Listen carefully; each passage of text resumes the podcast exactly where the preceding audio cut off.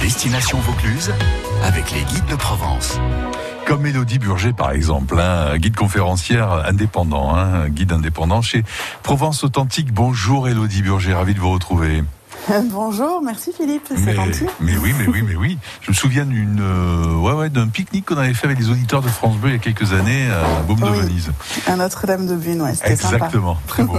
Alors Elodie Burger, vous nous entraînez du côté du Barou. Euh, C'est un village vraiment euh, typique de chez nous, hein, qui est qui est pas forcément très connu, mais il y a un château extraordinaire là-bas. Qu'est-ce que vous aviez envie Oui. de nous dire pour nous inciter à aller faire un tour au Barou? Euh, moi j'aime bien ce village, c'est un peu un verrou dans la vallée, on le voit de loin parce qu'évidemment le château domine. Et euh, c'est un village qui n'est pas très touristique en effet, mais quand même on a de plus en plus de monde qui y va. Et donc en, en effet on a ce château qui, est, euh, qui est superbe. qui a été très bien euh, remis en valeur là euh, pendant la- l'année qui s'est écoulée. Et du coup, euh, on peut profiter donc des vues qui sont incroyables quand on est à l'esplanade juste en dessous du château. Et ensuite, donc, on a cette forte Larès là au-dessus. Euh, le, le village est très très bien restauré, bien mis en valeur. Et du coup, euh, on a de- des vues sur la plaine qui sont assez incroyables aussi. Euh, Y a-t-il d'autres euh, petits points remarquables dans ce village à observer particulièrement, déambulant dans ces rues?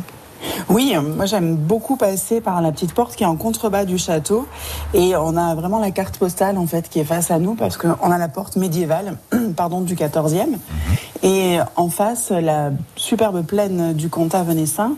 Donc on peut imaginer les fortifications qu'il y avait à cette époque. On a une vue, voilà, on devine hein, le Saint-Amand, les dentelles, Carpentras au loin, Caron. Et euh, du coup, on a des maisons assez anciennes. Et juste en contrebas, encore une fois, on descend un petit peu. On a de jolies fontaines. Alors, deux types de fontaines. Les petites fontaines traditionnelles hein, au centre de la place, les fontaines adossées. Et ça nous amène tranquillement jusqu'à jusqu'à l'église romane, qui n'est pas toujours ouverte malheureusement, mais la placette qui est devant l'église est charmante. On a un beau, un beau platane, donc ça c'est aussi euh, très sympa dans les villages.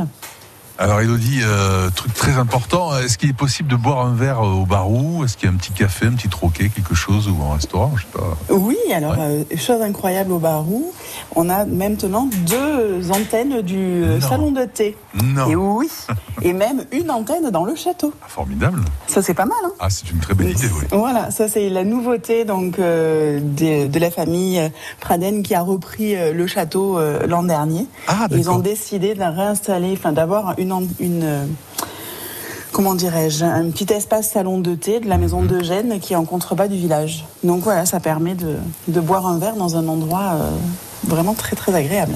Elodie Burger, guide conférencière euh, chez Provence Authentique, hein, euh, donc il y a le site internet. Bon, euh, Elodie, euh, l'été s'est bien passé pour vous? Oui, oui, oui, ça Ouais. va, c'est très agréable. Ouais, Ouais.